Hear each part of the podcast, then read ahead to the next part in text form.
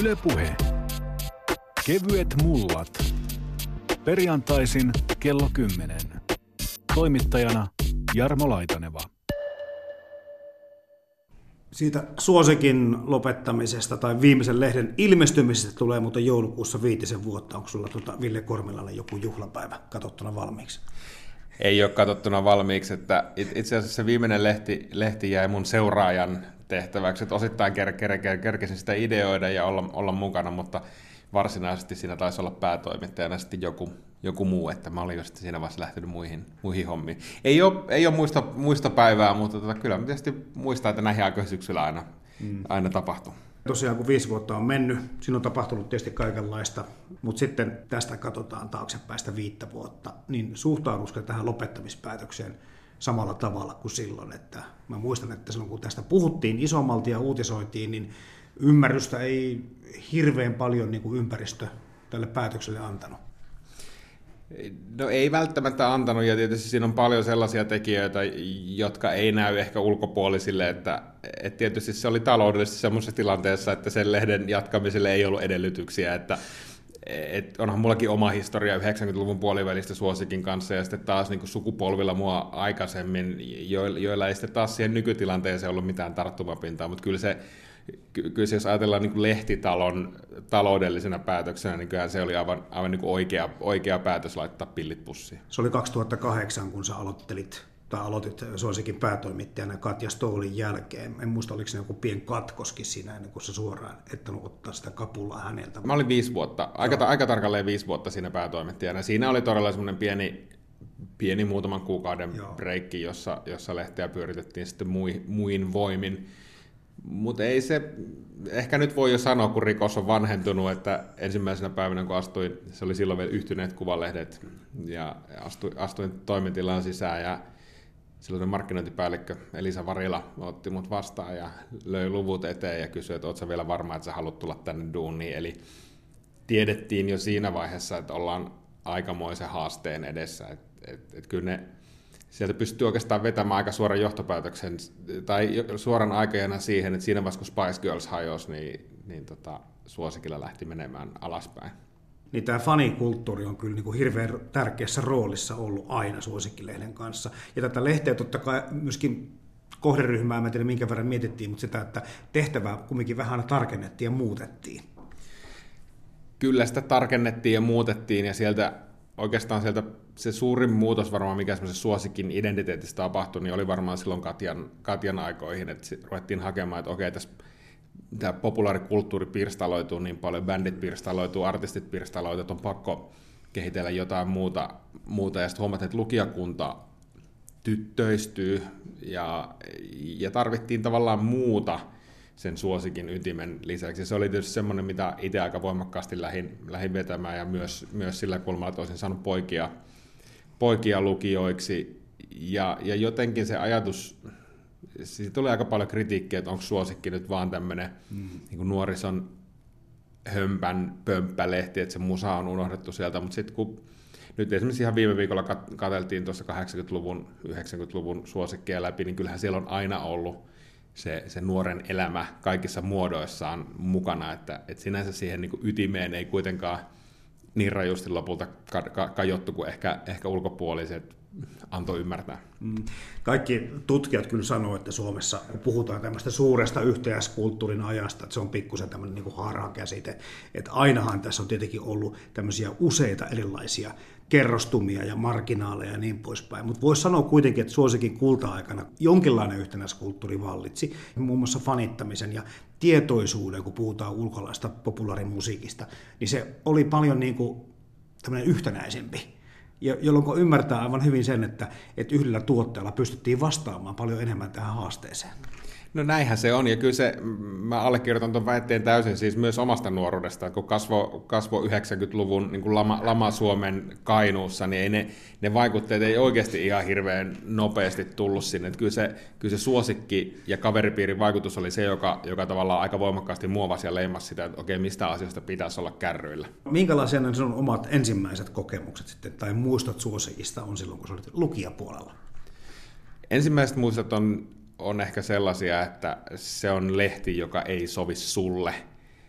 vanhempien taholta. Siis joskus siinä niin kuin, ehkä ala-yläasteen taitteessa sitä pidettiin vähän semmoisena vaarallisena. Ja tietysti kun siellä käsiteltiin seksiä ja seurustelua ja, ja, ja muita asioita, niin se oli ehkä vähän semmoinen semmoinen niin arveluttava lehti, le, lehti ensi alkuun, ja, ja sitten jossain vaiheessa sitä tietysti rupesi, rupesi itsekin lukemaan, ja kyllä mulla sitten koko, koko yläasteen ajan se kestotilauksena tuli myös sitten, kun lupa viimein helti. Sitten kyllä se oli mulle semmoinen niin tärkein kanava jotenkin ulkopuoliseen maailmaan, ja, tietysti kun soitteli kitaraa ja oli bändeissä mukana, niin se oli semmoinen ehdoton, että ky, kyllä niin suosikki ja soundi oli niitä lehtiä, mitkä piti, piti lukea kannesta kanteen joka kuukausi. Alkujaan suosikki oli Fatserin levyyhtiön vastaveto Skandian iskelmä musiikkijulkaisulle. Se perustettiin Fatserin musiikkiviestilehden jatkoksi. Lehden ensimmäinen numero ilmestyi elokuussa 1961. Aluksi kyseessä oli iskelmamusiikkijulkaisu, mikä ei kuitenkaan johtanut menestykseen, ja pian suosikkia alettiin suunnata nimenomaan nuorten musiikkilehdeksi. Mutta suosikki ja soundin välillä oli tämmöistä pientä, tai ei lehtien välillä ehkä niinkään, mutta lukijoiden keskuudessa tämmöistä pientä vääntöä siitä, mikä on oikea musalehti ja mikä ei. Ehdottomasti kyllä, ja, ja, ja tietysti soundihan oli siellä, siellä niin kuin vaka, vakavammin otettavalla puolella sen, sen suhteen, mutta tietysti täytyy muistaa, että jos niin kuin omaa lukijahistoriaa ajattelee, niin siinä iässä, iässä semmoisessa niin 13-15 vielä, niin siellä kiinnostaa moni muukin asia kuin se musiikki, eli, eli, eli tavallaan suosikki toisit myös näitä muita elementtejä muualta. Kun tuossa sanoitkin tuossa, että pikkusen vanhemmat pyrki rajoittamaan sitä, että missä vaiheessa lapset alkaa tutustua tähän populaarikulttuurimaailmaan tämän suosikin kautta, niin oliko teillä niin kuin lehdessä joku ajatus siitä, että mikä on se, ei voi sanoa ikäraja, mutta se kohderyhmä, iältään? Kyllä me se aika lailla tiedettiin ja, ja, ja siis siinähän se 13-17 vuoden väliin meni. Ja, ja toki pyrittiin aina tekemään sitä lehteä pikkasen sille vanhemmalle porukalle. Että heti jos me huomattiin, että me lähdetään niin lapselliselle linjalle tai, tai jollekin mu- muulle tämmöiselle epäkypsälle linjalle, niin aina tuli palautetta. Ja, ja sitten tietysti totta kai me myös rikottiin siinä mielessä rajoja, että yritettiin puhua asioista mahdollisimman suoraan ja, ja tietysti se aina välillä vähän vanhempia ärsytti. Me muun muassa tuotiin jossain vaiheessa takaisin tämmöinen jo vanhan suosikin peruja oleva niin seksinumero, joka meillä ilmestyi joka, joka kesä sen, sen viiden vuoden ajan, ja se oli aina semmoinen huomiota herättävä tapaus, että vanhemmilta tuli, tuli palautetta, tulivat linjoja pitkiä, tuli, tuli sähköpostitse ja muuta, muuta että mi, mitä tämä tämmöinen on.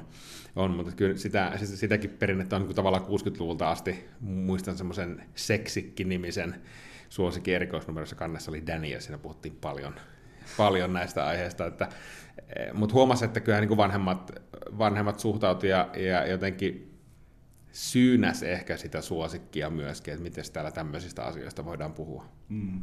Joo, mä kanssa jäin miettimään näitä omiakin kokemuksia. Ja, ja mä satuin sitten semmoiseen vaiheeseen, missä oli tämä nuoruutta viettää, missä oli tämmöistä niin rockapili kautta punk rock aikaa ja vastakkainasettelua jonkin verran. Ja muistan vaan sitten sen, että jotenkin siinä kaveripiirissä ei ollut kovin cool lukea sitä suosikkia, mutta kaikki luki sitä salaa.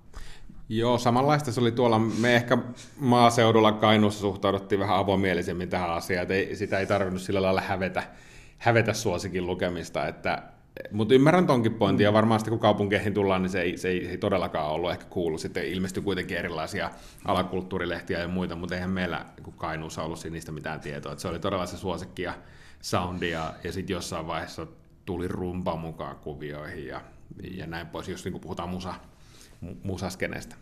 Sanoit tuossa jo Ville Kormilainen, että tuli palautetta. No, jokainen tietää, että teiniässä ollaan, murrosiassa ollaan aika herkillä ja muuta, niin millaista kaikkea palautetta tuli ja keneltä? Palautetta tuli siis tosi paljon ja se, se yllätti itse asiassa, kun itselläkin oli takana tavallaan uraa toimittajana, mä ollut Seiskassa ja Iltalehdessä ja, ja, ja, ja tämmöisissä niin viihdeaikkareissa ja jotenkin kuvittelee, että ne on niin palauteherkkää lehteä, mutta suosikissa se oli erittäin voimakasta se lehden ilmestymisen aikoihin tullut, tuleva palaute, että, ja siinä ehkä se pirstaloituminen näkyy tosi hyvin, että et, et miksi te ette tehnyt tästä aiheesta juttua, tai taas teillä on tästä, tästä tyypistä juttu, tämä on ihan paskaa, tämä lehti on tosi huono, ja, ja se, se oli semmoinen, sanotaanko, että jos, jos, jos olisi jossakin kohtaa lähtenyt leijailemaan, niin kyllä se niin kuin lehden kolahtaminen postiluukkuun viimeistään aiheutti sen, että kyllä niin kuin jalat aika nopeasti palautui, palautui maan pinnalle. Että se palaute oli tosi suoraa, tosi, tosi niin kuin välitöntä ja oikeastaan semmoiset semmoiset lehdet, mitkä ei sitten herättänyt palautetta niin paljon, niin heräsi heti kysymys, ollaanko me jotenkin latistuttu tai tehdäänkö me jotenkin niin huonoa, huonoa lehteä. Et, et kyllä se palautteen määrä aina merkkasi, merkkasi tosi paljon. No mietipäs tätä hetkeä, nyt tätä sometodellisuutta, missä nyt eletään. Mitä tapahtuisi ehkä ennen kaikkea Instassa, mutta Twitterissä ja tuolla suosikin Facebook-sivuilla? No me saatiin siitä jonkun verran maistia, siis mehän oltiin aika lailla ensimmäisiä Facebook, silloin kun nuoret vielä oli Facebookissa, niin, niin tavallaan 2009-2012 meillä oli aika tiivis, tiivis ja iso yhteisö suosikin ympärille rakennettu, ja kyllä se palaute siirtyi aika nopeasti sitten sinne, sinne että vielä, vielä ennen Facebookia niin jengi mailaili meille, ja joku saattoi lähettää jopa kirjeitä, mutta sitten se siirtyi aika lailla Facebookiin, ja, ja muuta. Tietysti jos ajattelee nyt tätä aikaa, niin, niin, niin sinne varmaan tulisi niin totta kai Insta ja mm-hmm. Snapchat ja, ja sitten YouTube ja tubettajat ja, ja, ja, ja tämän tyyppiset asiat, että et, ja en, en tiedä sitten, kyllähän se niin kuin missä muodossa sitä niin kuin tänä päivänä julkaistaisi, jos, jos julkaistaisi lainkaan. Että, mutta palaute muuttuu kyllä välittömästi sen somen jälkeen niin kuin suoremmaksi. Suoraan niin kuin seinälle, seinälle kirjoiteltiin, mitä mieltä lehdestä oltiin. Vuosikymmenien varrella suosikille ominaisiksi tulleita oheiskäsitteitä ja ilmiöitä olivat muun muassa Miss Farkkusuomi-kilpailu ja elokuisin ilmestynyt erityislaaja Kultaturbo-numero. Suosikki järjesti myös joka lehdessä äänestyksiä parhaasta muusikosta, näyttelijästä ja urheilijasta. Suosikissa ilmestyi myös sarjakuvia, joihin kuului muun muassa Mauri Kunnaksen Nyrok City, jota julkaistiin Suosikissa vuosina 79-86. Luuleeko että olisiko ollut mitään mahdollisuuksia miettiä tämmöisiä mediastrategioita uudestaan, ja ne elementit olisi tietenkin netin kauttakin ollut jollakin tavalla etsittävissä tai löydettävissä? No itse asiassa me oltiin netissä yllättävän vahvoja, vahvoja myös, että, että silloin kun mä aloitin, niin meidän verkkosivun viikkokävijät oli siellä jossakin 5000 kävijän tasolla, eli se, se ei ollut mitenkään niin panostettu asia, ja loppuvaiheessa oltiin jo semmoisessa 70 100 000 viikkokävijässä, että meillä oli ihan niin kuin järkevä nettistrategia, ihan niin kuin suhteellisen niin kuin järkevällä tasolla toimittiin ja, ja ymmärrettiin ehkä sitä semmoista niin kuin netti, nettimaailman nopeutta, mutta tietenkin se semmoisella suht raskaalla koneistolla, millä lehteä tehdään, niin se, se, se mallin kääntäminen siihen, että nyt ruvetaankin tekemään niin digituotetta, niin, niin ei toimi. Ja, ja sitten sit mehän oltiin yksi ensimmäisiä iPad-lehtiä myös Suomessa, että kun iPad tuli markkinoille, että ruvetaan tekemään sitten niin digi, digilehteä oikeasti ajatuksella. Että kyllä me oltiin niin koko ajan kärryillä, mutta mut se tietenkin se digitaalisen puolen kaupallistaminen on, niin kuin tiedetään tänäkin Kyllä. päivänä, että se on vaikeaa ja sieltä on niin vaikeaa saada isoja euroja, sellaisia euroja, jotka, jotka kannattelisi tuommoista koneistoa.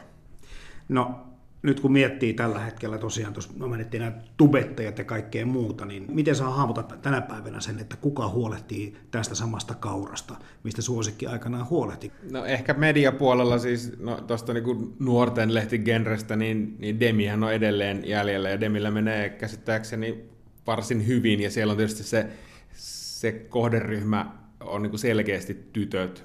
Ja, ja, ja sitten jos miettii tota, niin kuin vaikuttajapuolta, tubettajat ja muut, niin kyllähän se, se vaikuttaa niin, niin merkittävästi tuohon samalla kasvuikäiseen kymmenestä vähän alaspäinkin siitä, siitä ylöspäin, ylöspäin ihmisiä, että et itse kun katsoo kotona 10- ja 13-vuotiaita lapsia, niin, niin kyllähän se, niin ne vaikutteet imetään sieltä niin YouTuben puolelta sekä hyvässä että pahassa, mutta tota, ehkä semmoista semmoinen kokoava voima ei, ei, ei sellaista, niin vaikea ajatella, että sellaista tulisi takaisin. On vaikea jos annettaisiin tavallaan tehtävän anto, että teepä lehti, joka yhdistää nuorison, niin, niin tota, to, ei sellaista ole. Että se, se ajatus, ylipäänsä ajatus semmoisesta kohderyhmästä kuin nuoriso, niin on, on yhtä absurdi kuin ajatus niin kuin kohderyhmästä miehet, että me jotenkin ruvetaan miettimään, että okei, me lähdetään rakentamaan nettiin mi- miesten saittia, jossa puhutaan siis... Hei, yritetty on niitäkin. On yritetty ja, ja yritetään edelleenkin. Siis et, et, et, et, et ajatellaan, se, niin että miehet on jotenkin yhtenäinen kohderyhmä, joka tykkää niin kuin autoista, kaljasta ja tisseistä. Mikä ei, siis, ei, ei niin kuin osu, osu niin kuin täysin, täysin kyllä kohdalleen varmasti niin kuin missään kohtaa. Sama, sama on niin kuin nuorten, nuorten osalta. Eli se pitäisi, ja, ja sitten kun mennään musa, musapuolelle, siis se, sehän, sehän pirstaloituu, että se hajoaa niin kuin aivan täysin käsi. Mm. No, miten sä ajattelet itse, kun tässä on nyt mietitty sitä, että ketä, kenelle suosikki tehtiin, oliko se enemmän tämmöinen nuorisolehti vai musiikkilehti? No ehdottomasti siinä sen viiden vuoden aikana, niin mehän haettiin sitä suuntaa kohti nuorisolehteä. Koska me tunnistettiin se ilmiö siitä, että laitettiinpa me mitä tahansa kanteen musapuoleen liittyen, niin aina se niin kuin hajos käsi. Miksi teillä on taas niin kuin cheekki kannessa, tai miksi teillä on niin kuin metallika kannessa. Et, et se, se oli niin kuin tosi hankala. Kyllä me tosi voimakkaasti vietiin sitä sinne nuorisolehden suuntaan, ja niin, että siinä on se musa, musa on yhtenä elementtinä, mutta kaikki muu nuoren elämään liittyvä asia on mukana. Ja loppuvaiheessahan me ruvettiin jopa laittamaan siis ihan tavallisia tyyppejä kanteen, ihan, ihan meidän lukijoita, että päästäisiin vielä lähemmäs sitä nuorta ja, ja jotenkin sy, syvemmälle siihen niin kuin el- elämää ja, ja ajatuksia, mitä siellä liikkuu.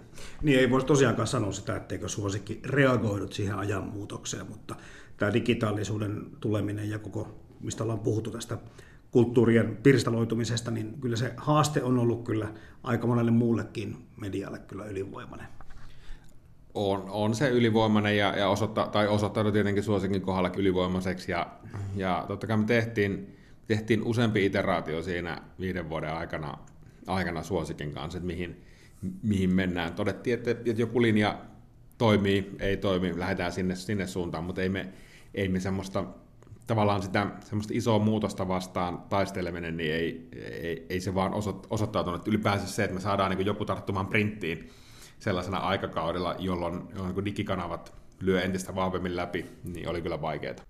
Jatkamme vielä suosikin viimeisen päätoimittajan Ville Kormilaisen kanssa lehden tekemisestä, mutta vieraillaan tässä välissä nuorisotutkimusseurassa. Siellä suosikin merkityksestä kertoo musiikkifanitusta ja populaarimusiikin historiaa tutkiva Janne Poikolainen. Janne Poikolainen nuorisotutkimus seurasta. olet tutkinut siis musiikkifanitusta ja musiikin historiaakin, mutta aloitellaan kuitenkin näistä omista kokemuksista. Millainen oli sun ensimmäinen kohtaamisesi suosikin kanssa vai muistatko sitä edes? Kyllä mä aika hyvin muistan sen ja, ja se ensimmäinen kokemus palautuu tuonne 90-luvun ihan, ihan oikeastaan sinne alkuvuosille ja, ja silloisen kotipaikkakuntani Mäntyharjun kirjastoon. Ja meillä oli tapana kaveriporukalla usein käydä sitten koulun jälkeen siellä lukemassa muun muassa suosikkeja. Ja oman muistoni mukaan nämä meidän, meidän mielenkiinto ei niinkään kohdistunut niihin musiikkijuttuihin tai tähtikulttuuria koskeviin juttuihin, vaan ennen kaikkea tähän Beast Honey neuvontapalstaan, jossa tämä Dear Eki, monille, monille aikalaisille tuttu lääkäri sitten vastasi nuorten lähettämiin kysymyksiin. Ja erityisesti sieltä tietysti kiinnosti nämä seksuaalisuuteen liittyvät kysymykset. Vaikka ne eivät siinä vaiheessa itselle, itselle olleetkaan sillä tavalla ajankohtaisia, niin kuitenkin se mielenkiinto minussa ja, ja ystävissäni sitten jo oli päässyt kihisemään sieltä. No jos tämä musapuoli ei ollut se ykkösprioriteetti tutustuvat tähän lehteen, niin oliko siinä rinnalla kenties muita tämmöisiä makasiineja, jossa sitten musiikki näytteli suurempaa roolia. Toki oli joitain muitakin lehtiä, erityisesti musiikin saralla sitten oli soundia ja tämmöistä, mutta ne tuli oikeastaan vähän myöhemmin. Ja, ja kun sanoin näistä neuvontapalstoista ja Beast Honey-palstasta, niin, niin se toimi ehkä semmoisena niin mielenkiinnon sytyttäjänä. Sitä kautta päästiin sisään lehteen ja pikkuhiljaa sieltä sitten rupesi se musiikkikin entistä enemmän kiinnostamaan. Tietysti sitä, sitä myöten, kun ylipäänsä kiinnostus musiikkiin niin sitten syttyy. Mites Janne Poikolainen, mikä oli sitten taas se kuuliuden aste? Muistan tämänkin hyvin omasta nuoruudestani, että ei ollut aina ihan soveliasta. Jos luit suosikkia, niin ikään kuin olitkin jollain tavalla liikaa valtavirran vietävissä. Mites teillä? No alkuun silloin, kun tutustui erityisesti aikana, niin ei ehkä tämmöistä jaottelua ollut, mutta sitten, sitten pikkuhiljaa kun tieto karttui ja, ja musiikkimaku ainakin omasta mielestä sofistikoitui, niin, niin, niin tietysti tämän tyyppistä jakoa siihen vähän tuli, että et, et sitten rupesi olemaan se soundi esimerkiksi joskus, oliko se sitten rumba, niin, niin sekin olemaan, olemaan sitten yhtäkkiä ää, tietyllä tapaa, niin kuin nykyään sanottaisiin, katuuskottavampi. No puhutaan sitä merkityksestä.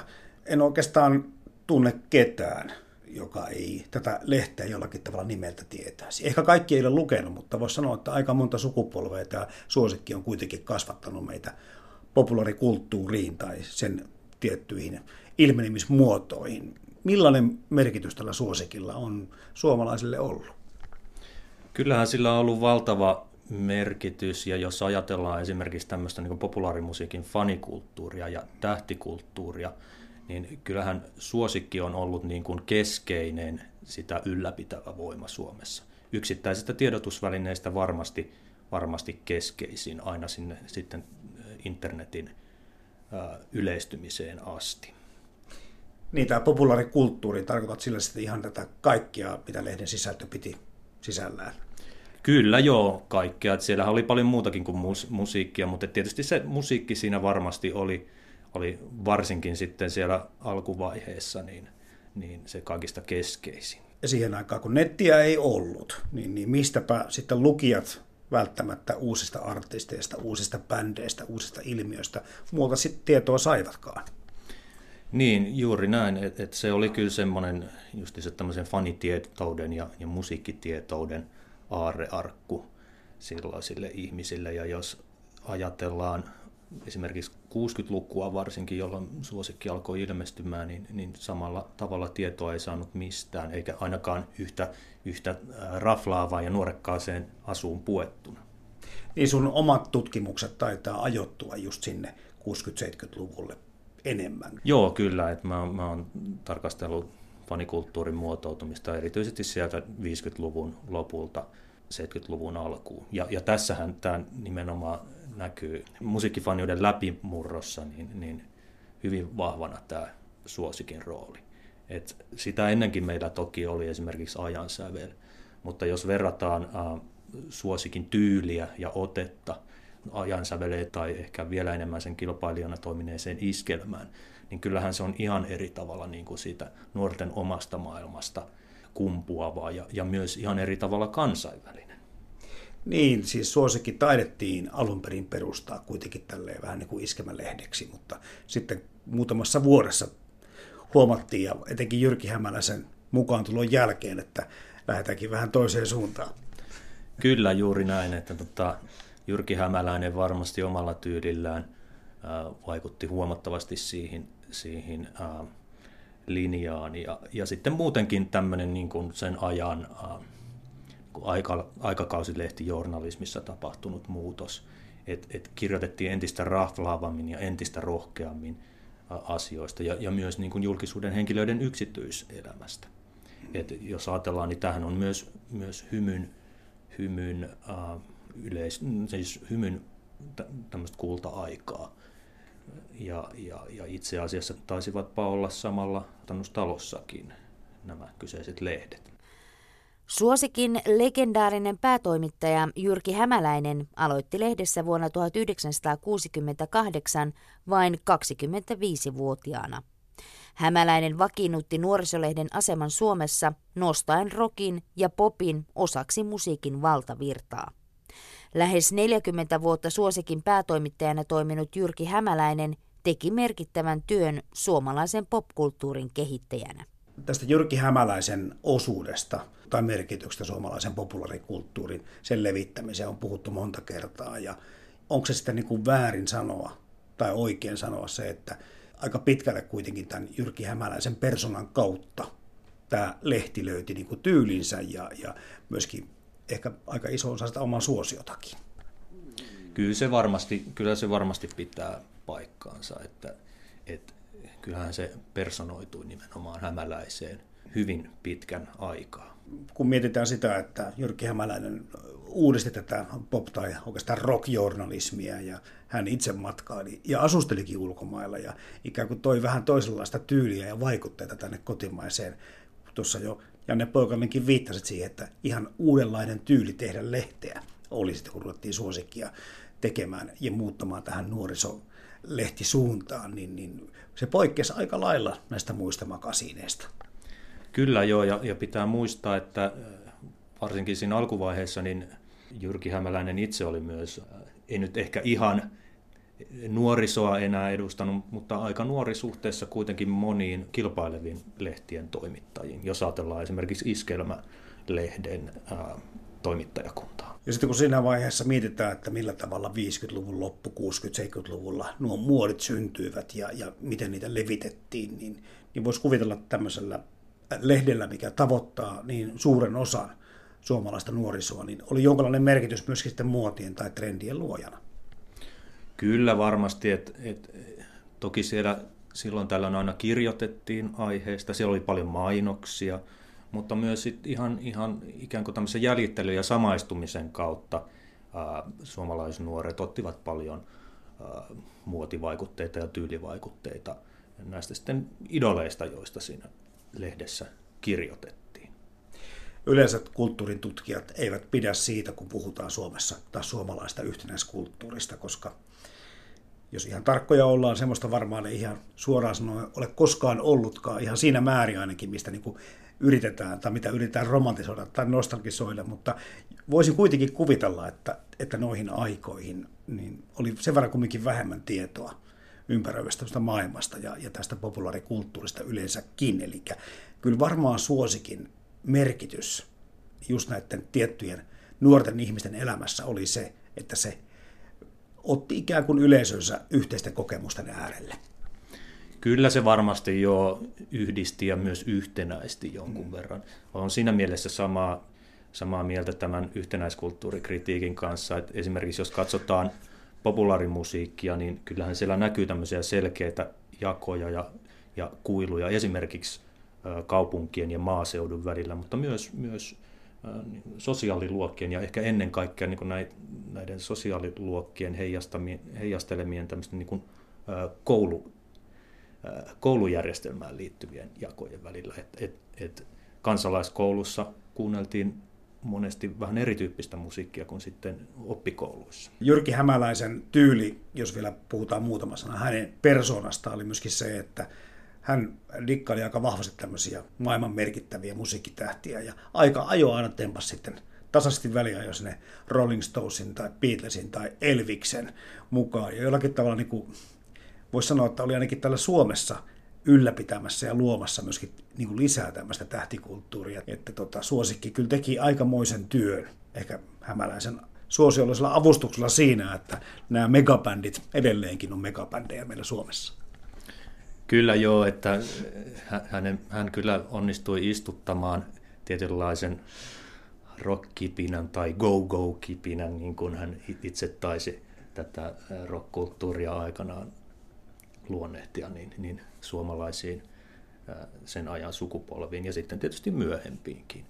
Jotenkin mä näen tietyllä tapaa jopa ihailtavana sen taidon ja laajuuden, missä, missä suosikki ja suosikin toimittajat ikään kuin osasivat avata suomalaisnuorten silmiä uusille musiikkikulttuurin ilmiöille. Tietysti jotkut ilmiöt jäivät, jäivät sitten sivuun ja, ja toiset nousi selkeämmin pinnalle, mutta kuitenkin aika laaja-alaisella otteella liikuttiin. Juuka 23. lokakuuta kello 23.30. Kaksi poitsua, jotka ajelitte viinipulaisella eskortilla, rekkarin alkuosa Sex. Muistatteko kahta kävelevää likkaa, joiden kanssa katseet kohtailivat jatkuvasti? Jos teitäkin kiinnostaa, niin kirjoittakaa. PS. Kaverit, jakakaa juttua eteenpäin. Ylepuhe. Kevyet mullat. Perjantaisin kello 10. Toimittajana Jarmo Laitaneva. Ja suosikissa tietenkin merkittävässä roolissa oli nämä ulkomailla suuret nimet ja, ja tähdet. Ja sitten puhutaan myöskin sit siitä, että jos sitten kotimainen bändi pääsi kautta ei päässyt suosikin sivuille, niin, niin sillä oli merkitystä sille, että miten sen bändin läpilyönti siitä, siitä eteenpäin sujui. Kyllä se varmasti on jonkunlainen äh, statussymboli tai tämmöinen niin kuin ovi tämmöiseen rockjulkisuuteen oli. Tässä puhutkin tästä Bees Honey palstasta Janne Poikolainen, että sekin oli osaltaan merkittävässä roolissa, kun se tutustuit suosikkiin. Niin mitäs muita tämmöisiä Suosikissa oli kuitenkin aika monta tämmöistä osa-aluetta, voisiko sanoa, tai palstaa, tai ideaa, tai innovaatiota, mitkä löi läpi. Mitä sä nostasit näistä Suosikin osa-alueista esille? Kuten tässä jo monen kertaa mainittiin, niin nämä neuvontapalstat oli tärkeitä ja just tämä Visit Honey-palsta. Mä itse ajattelisin, että suosikilla, vaikka me ei niin välttämättä osata ajatellakaan aina, niin oli merkittävä rooli myös tämmöisenä niin kuin seksuaalivalistajana ja seksuaalikasvattajana. Erityisesti niinä aikoina, kun tämän tyyppistä niin kuin kasvatusta ja valistusta ja tietoutta ei välttämättä muuta kautta niin hirvittävästi saatu. Muista tämmöisistä tärkeistä osa-alueista.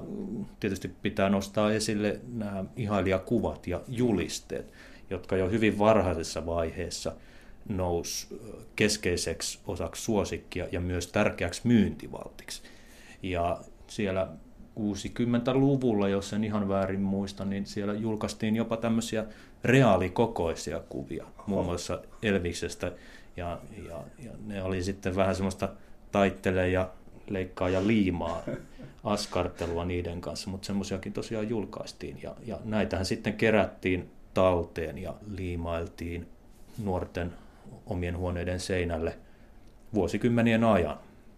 Ja yksi, mikä, mitä vieläkin muistellaan, ja, ja jos käy netissä keskustelupalstolla katselemassa, niin moni aika paljon sympatiseeraa noita vanhoja niin kutsuttuja, no onko ne tämmöisiä, voisi verrata kontakti-ilmoituksia, mutta ei kuitenkaan, vaan tämmöisiä etsintäkuulutuksia, missä nuoret ihmiset tämmöisissä tapahtumissa sitten aika paljon laivalla törmäsivät toisiinsa, mutta katseet kohtasivat ja kaipaus jäi, ja ihmiset toisiaan etsivät tämmöisillä kuvauksilla, jotka kyllä monesti tuntuu, että siihen kävisi siihen kuvaukseen kuka tahansa, koska aina oli samanlaiset vaatteet. Mm.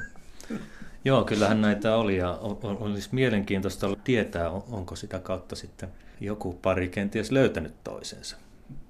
Jos mietitään Janne Poikolainen tätä kokonaisuutta, mikä tässä suosikkilehdessä oli sitten parasta tai merkittävintä, jos nyt tässä mietitään niin kuin koko historiaa taaksepäin? Jos lähdetään siitä, mikä minun mielestäni siinä oli parasta, niin ehkä sitten lopulta kuitenkin jotenkin tämmöinen nuorekas ja, ja aika positiivinenkin yleisote. Et, et, tota, tämän tyyppistä otetta ehkä jollain tapaa kaipaisi enemmän myös näinä monin tavoin harmaina päivinä. Merkittävintä sitten puolestaan ehkä oli nimenomaan tämä laaja-alaisuus, että et kuinka mittavassa määrin ja monipuolisesti se tavoitti nuoret ja kuinka monipuolisesti ja mittavasti se myös sai niiden kansiensa välissä sitten tätä populaarikulttuuria nuorille kartoitettua ja avattua. Se oli tietenkin ihan selkeää tuo internetin tuleminen ja se, että aika paljon materiaalia lähestulkoon kaiken sai ilmaiseksi. On ymmärrettävää se, että kaupalliset edellytykset monelle muullekin lehdelle tai tuotteelle alkoivat heiketä siinä vaiheessa, mutta kun sä oot tutkinut tätä musiikkifanitusta ja populaarimusiikin historiaa, niin, niin onko se kaikkein suurinta se muutos nyt tämän netin aikakaudella vai onko tämmöisiä tiettyjä niin kuin, tapahtumia historiassa muitakin? No jos puhutaan äh, niin kuin aikakaudesta tämän 50-60-luvun vaihteessa tapahtuneen musiikkifaniuden läpimurron jälkeen, niin, niin kyllä se internet on ehdottomasti minun nähdäkseni suurin mullistus, mitä faniuden ja fanikulttuurin alalla on tapahtunut. Ja e-, ennen kaikkea se liittyy siihen, että, että musiikki ja, ja informaatio ja kaikenlainen myös esimerkiksi kuvasisältö, videosisältö on ikään kuin kaikille saatavissa. Se on ihan yhden tai kahden hiiren klikkauksen päässä ja mikä tärkeintä ilmaiseksi. Tähän pätee tietysti myös tämmöiseen niin kuin fanitietouteen, joka aiemmin oli tietynlaista semmoista faniyhteisöjen alakulttuurista pääomaa, ikään kuin heidän tämmöistä erikoisasiantuntemustaan. Nykyään kaikki, myös tämmöinen fanitietous on, on, on ikään kuin jokaisen netin käyttäjän saatavilla. Ja, ja tämä on vaikuttanut myös siihen, että tämä fanin ja, ja ei-fanin tai fanin ja NS-tavallisen yleisön välinen raja on alkanut hämärtyä. Nivalan Tuiskula 28. elokuuta 1993 Dingon keikka. Te Haapavedeltä kautta Haapajärveltä olleet tytöt eturivissä. Muistatteko Tiinan ja Heidin Pyhäjoelta? Oltiin siinä jontun edessä. Meillä oli risaiset farkut, paitikset ja dingohanskat. Joillakin teistä oli Pepen nimmarit ja olitte nähneet takaovella. Please, kirjoittakaa. Niin oikeastaan, kun mietitään, niin kyllähän sitä Jyrki Hämäläinen jo aikanaan häivytti. Ja viimeiset suosikin numerot, siellä oli jo paljon ikään kuin lukijat jo äänessä tai kirjoittamassa näitä kokemuksia.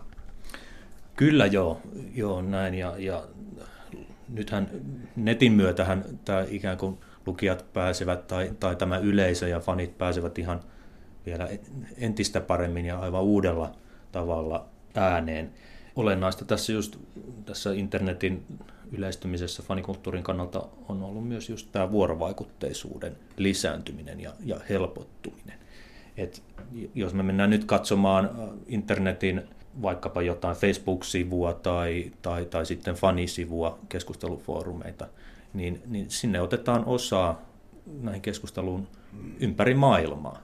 Et, et siellä saattaa olla suomalainen ja, ja australialainen ja, ja kiinalainen fani vaihtavat kokemuksia jostain artistista tai hänen tuotannostaan täysin niin kuin ongelmitta ja saumatta siellä samassa viestiketjussa.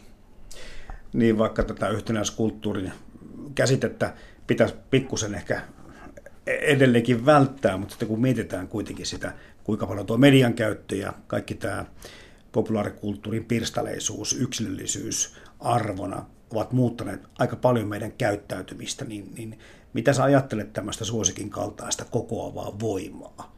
Voisiko koskaan enää tullakaan? Ei varmaan ehkä samassa laajuudessa ainakaan kuin aiemmin on. Et, et osittain se liittyy justiin tähän niin kuin pirstaloitumiseen ja, ja tavallaan, että lehtienkin täytyy entistä enemmän erikoistua ja, ja keskittyä niin kuin, ä, tiettyjen musiikkityylien tai tiettyjen yleisöryhmien ympärille. Mutta toisaalta siinä on sitten ihan tämä käytännönkin mediatuotantoon liittyvä haaste, että kerran kuukaudessa ilmestyvällä painetulla lehdellä, joka maksaa tietyn määrän euroja, on hirveän vaikea kilpailla tämmöisen niin kuin reaaliaikaiseen tiedon tuotantoon perustuvan äh, internetin ja, ja, ja sen niin kuin ilmaisen informaatiosisällön kanssa. Janne Poikolainen nuorisotutkimusseurasta.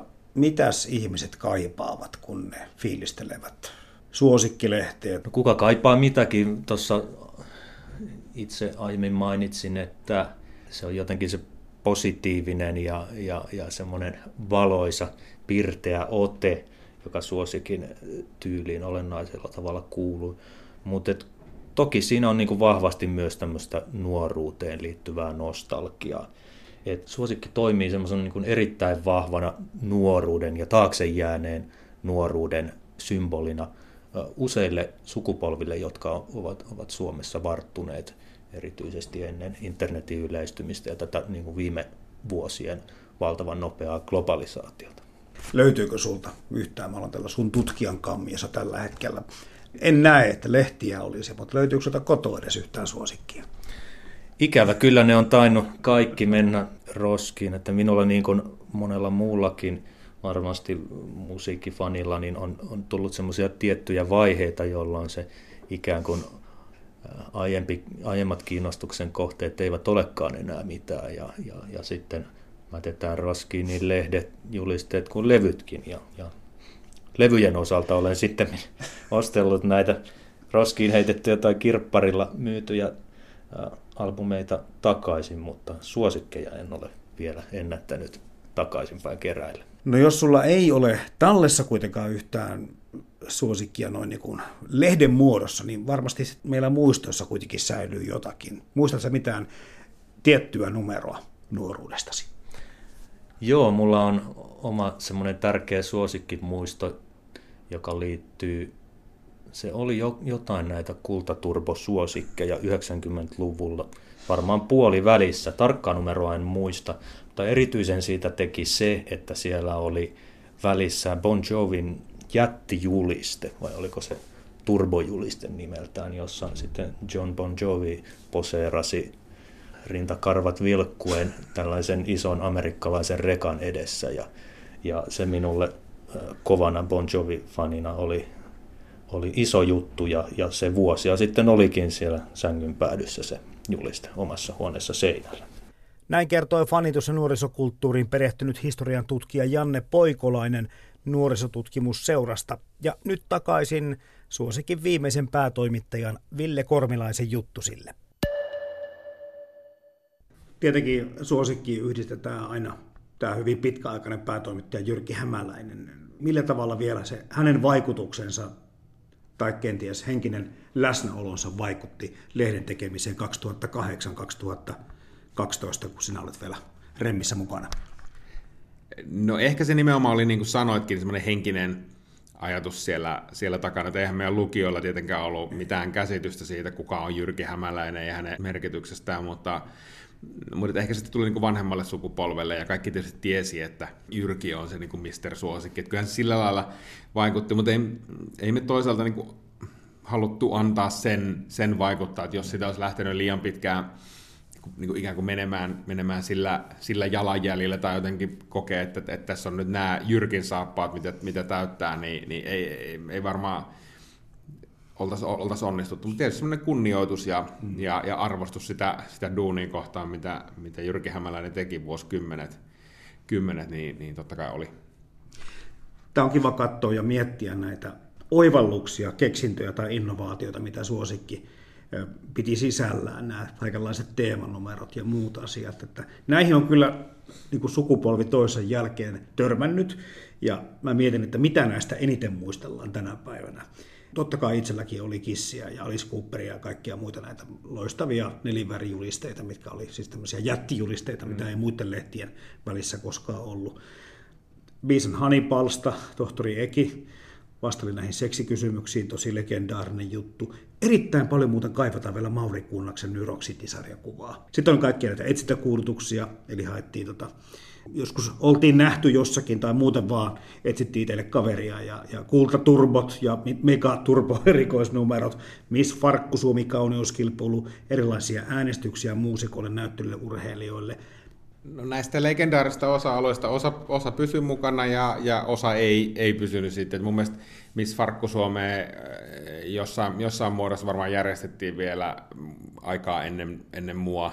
Erilaiset äänestykset oli tietysti vahvassa roolissa edelleenkin, vuosiäänestyksiä ja muuta. Ja sitten tietysti julisteet oli se kaivatuin osa-alue ja, ja, ja semmoinen innovaatio me tehtiin julisteet, että meillä oli tämmöinen julisteäänestys otettiin käyttöön jossain vaiheessa meidän netissä, eli, eli jengi pääsi äänestää itse itse julisteita, mikä tuli seuraavaan, koska huomattiin, että, että sieltä se palaute niin tulee kaikista suorimmin. Ja julisteita toivottiin todella paljon ihalia kuvia. Sitten me tuotiin tällaisia vanhempia, suosikin ehkä legendaarisia konsepteja, niin kuin taskupokkareita ja muita, muita takaisin 2000-luvulle, mutta aika pitkälle niitä siis sillä tavalla aika varovasti niihin vanhoihin, vanhojen elementtien dumppaamisesta kuitenkin suhtauduttiin niin kauan kuin ne toimii. Et jos koettiin, että ne ei toimi, niin, niin ei tietenkään, tietenkään niitä tehty. Mutta esimerkiksi sarjakuvat oli joka suosikissa tietyssä roolissa. Meillä oli hyvä, hyvä sarjakuvapiirtejä Jarkko Vehniäinen koko, koko viiden vuoden ajan, ja sitten aina konseptia mietittiin vuosittain uudelleen, että millä, millä tavalla lähdetään nyt tänä vuonna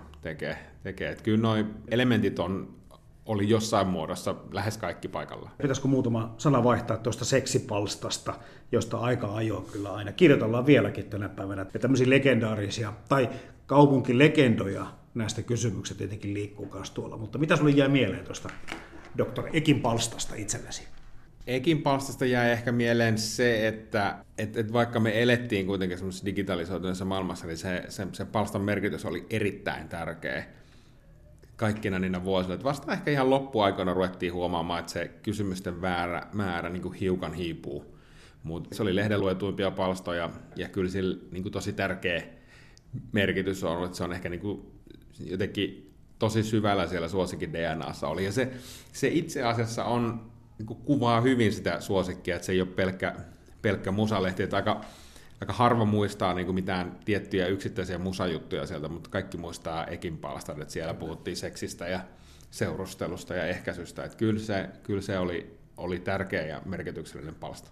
Niin viittaan taas tähän, mistä jo äsken, äsken puhuttiinkin siitä, että kun tänä päivänä sä laitat sen kysymyksesi jonnekin keskustelupalstalle, niin ei ole suinkaan varmaa, että siihen lääkäri vastaa tai että se sillä vastaajalla olisi mitään käsitystä siitä, mistä on kyse tai, tai oikeasta asiasta. Eli tässä niin kuin, tietyllä tavalla niin kuin voi sanoa, että aika turvallinen ja aika järkevä paikka kysyä vaikeitakin asioita. Joo, kyllähän se, jos se keskustelupalstalla kysyt, niin ennen, ennen pitkää, tai lähdet googlailemaan oireita johonkin tiettyyn, tiettyyn tautiin, niin ennen pitkää sä päädyt siihen, että sulla todennäköisesti on joku tappava syöpä, syöpä tai muu, muu vastaava. Että, että siinä mielessä se oli, se oli tietysti meidän niin palvelua, että, ja haluttiin myös, että se on, on lääkäri, ja haluttiin tietysti, että se on niin kuin eki, eki, joka siinä, siinä mukana on vastaamassa, niin että saadaan edes jollakin tasolla oikeita tietoa. Että kyllähän niin formi, formikysymyksiin löytyy aina kymmenen eri, eri vastausta kymmeneltä eri vastaajalta. Suosikkia lukeneet muistavat lehden sivulta ainakin lääkäripalstan, josta on murrosikäisenä luettu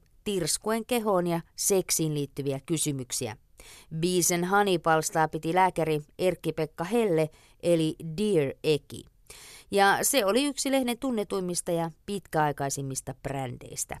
Seksuaalisuus, oma ja toisten keho sekä vertailu muihin ovat nuorison kestoaiheita.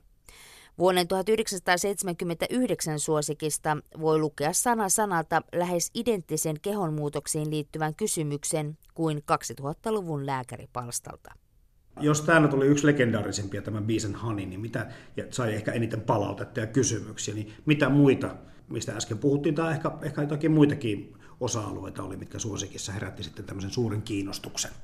Varmasti ne oli herkkiin teemoihin liittyvät, liittyvät jutut, mitä tehtiin. Me no, nostettiin aika paljon lukijoiden tarinoita, puhuttiin kiusaamisesta, puhuttiin viltelystä, puhuttiin tällaisista niin vakavista, ehkä human interest-tyyppisistä jutuista, ja ne oli ehkä sellaista kaikista luetuita sisältöä koko lehdessä niinä aikoina, että haluttiin jotenkin tuoda sitä semmoista elämän niin kuin vaikeuksia myös eteen. Ja, ja tietysti mulle itselle ehkä tärkein oivallus koko suosikin aikana, aikana oli tämmöinen sinun suosikki, jossa me palkattiin meidän lukijat tekemään sitä lehteä, eli, eli annettiin ikään kuin sivut, tyhjät sivut käyttöön, ja tehkää tästä teidän näköinen lehti, että et me haluttiin tosi voimakkaasti, että meidän lukijat olisi mukana sen lehden tekemisessä. Mennään vielä sinne historiaan. Suosikin viimeinen päätoimittaja Ville Kormilainen. Siis 175 000 jostakin tämmöisen lukeman bongasin oli parhaillaan suosikin levikki. Ja kun se suhteuttaa taas väestömäärää, joka silloin oli, niin se on kyllä ihan hirmuinen. Se on, se on tosi kova ja nyt, nyt kun tässä ollaan vanhoja suosikkeja täällä toimistolla lueskeltu erääseen hommaan liittyen, niin kyllä se näkee siellä 80-luvun puolivälissä, että sitä rahaa on ollut todella paljon ja sitä on, on ollut niin sanotusti millä mällätä, mutta on ollut myös mainostuloja, siellä saattaa olla kilpailuja, jossa arvottiin Volvo palkinnoksi ja, ja, ja tällaisia aivan käsittämättömiä niin kuin spektaakkeleja. Että siellä, siellä on varmaan oikeasti ilmoitusmyynnissä suurin piirtein niin kuin otettu ilmoituksia vaan vastaan ja varmaan jossain vaiheessa myyty ei joitakin, koska se on, se on ollut takuu varmasti tosi kannattava julkaisu ja levikkimäärä todella ihan käsittämätön. Sanoit 80-luvun tässä ja sitten kun se tiedetään, että se liittyy siihen Dingo-suosion aikoihin, niin liittyykö nämä suuret myyntimäärät nimenomaan Dingoon vai johonkin tiettyihin muihin teemoihin tai bändeihin. On siellä Dingokin, ja tietysti se on ollut merkittävässä roolissa siellä niin kuin 80-luvulla, luvulla, mutta siellä oli myös muuta kaikkea tosi, tosi isoa, ja sitten siellä, siellä ehkä näkyy niin 80-luvun lehdissä näkyy myös tämä Jyrkin kädenjälki, että siellä oli Elvikset ja Rollarit ja Beatlesit oli niin kuin isossa roolissa, mikä ei ehkä välttämättä niin kuin yleisen kehityksen kannalta ollut niin, niin, niin kuin merkittävässä roolissa enää niin kuin 80-luvun puolivälillä, mutta siellä, siellä on tietysti isoja bändejä, bändejä ollut siihen aikaan ja sellaisia bändejä, jotka on, on niin kuin yhdistänyt aidosti Dingon lisäksi myös suomalaisia nuoria mä kattelin vähän näitä muita lehtiä, kun niin kuin sanottu, niin olihan siinä niitä pelkästään vaikka musiikkiin tai pelkästään johonkin tämmöisen nuorisokulttuuriin tai tähtikulttuuriin keskittyviä lehtiä. Mutta siis en kyllä muistanut, että Rytmikin on tosiaankin noin vanha julkaisu, että 1934 se on niin kuin aloittanut jo. Se oli vanha, vanha julkaisu ja olisikohan Rytmi sitten lopettanut ennen, ei kun suosikin jälkeen itse asiassa se integroitu sitten sitten tota, näihin muihin pop-median lehtiin ja varmaan hävisi sitten siinä sivussa maailmankartalta. Mutta tässä niin kun katsoo tätä kilpailijoiden määrää, niin, niin no, rytmi mainittiin intro, joka muuttui Help-nimiseksi ja sitten se oli OK Magazinekin tässä 80-luvulla. Musa, Soundin tietää suurin piirtein kaikki, jotka musiikkia vähän seuraa. Hilse, olin unohtanut, mutta kyllä, sekin jossakin vaiheessa ennen 80-luvun taitetta ilmestyi. Rumban muistetaan ihan hyvin ja sitten tota bassokin tuli ja Staramaka sinne taas teki tätä tähtikulttuuria. Joo, kyllä siellä monenlaista oli. Me tietysti, kun oltiin tämmöisessä mm, tyttöpainotteisessa, mm, me oltiin jotenkin niin tyttöjen lehtien, en sano ehkä puristuksessa, mutta siellä oli, Demi oli tosi vahva jo, jo silloin, kun itse aloitin, ja sitten oli Mix, josta, josta aika nopeasti mun aikana tuli Miss Mix, eli se oli Allerin. Eli, eli tavallaan siellä oli kaksi tyttöjen lehteä ja suosikkia. Tietysti me haluttiin pitää myös niistä poikalukijoista kiinni, mutta sitten taas toisaalta me huomattiin, että okei, tätä lehteä lukee niin kuin pääasiassa tytöt, ja me ei oikein tahdota saada niin kuin uusia poikia lukijoiksi, niin kyllähän se mm. selvästi meni enemmän siihen niin kuin tyttömäisempään suuntaan myös, my, myös se suosikki, mikä herätti toki myös todella paljon kritiikkiä, että et, et, et mitä, mitä on tehty, mutta, mutta se oli ehkä se tilanne silloin, ja, ja sitten sit katsottiin, että tä, täällä suunnalla on markkina auki, ja tuolla suunnalla se on taas kiinni, että, ja, ja se ei ole itse muuttunut mihinkään, että et, et kyllähän niin poikien lukeminen ei, niin kuin tässä viime aikoina otsikoista huomattu, niin on, on aika heikolla tasolla, ja musta tuntuu, että kohta alkaa tyttöjenkin lukeminen olla samalla tasolla, että, että semmoinen kirjaan tarttuminen on varmaan semmoinen neljäs tai viides vaihtoehto kaiken muun viihteen käyttämisen niin kuin rinnalla. Tänä päivänä nuoret hakevat nyt itseään kiinnostavan sisällön, kuten esimerkiksi viihteen, musiikin, starat ja muut fanituksen kohteet pitkälti ilmaiseksi verkosta. Media-alan murroksessa ja kovenevassa kilpailussa suosikki menetti kannattavuutensa ja 1961 perustetun suosikin viimeinen numero ilmestyi joulukuussa 2012. Jos miettii koko tätä populaarikulttuurin levittämistä tai sen tuntemusta Suomeen, niin sitä on oikeastaan vaikea ajatella ilman suosikkia. Jolloin jos pitäisi sun Ville Kormilainen arvioida suosikin vaikutusta tai merkitystä näille sukupolville, minä aikana se on kuitenkin aika montakin sukupolvea kasvattanut ikään kuin tähän kulttuuriin tai tutustuttanut, niin miten sitä voisi niin tiivistää edes? En mä tiedä, se voi olla mahdoton tehtävä tiivistää, tiivistää mutta kyllä se on tietysti kasvattanut, kasvattanut niin kuin monia sukupolvia jotenkin ymmärtämään ja tykkäämään niin kuin populaarikulttuurista ja populaarimusiikista, että, että kyllä mä vaikea mun on niin yleisesti sanoa, mutta itselle se oli ehkä semmoinen niin tärkein kasvattaja siellä niin 90-luvun.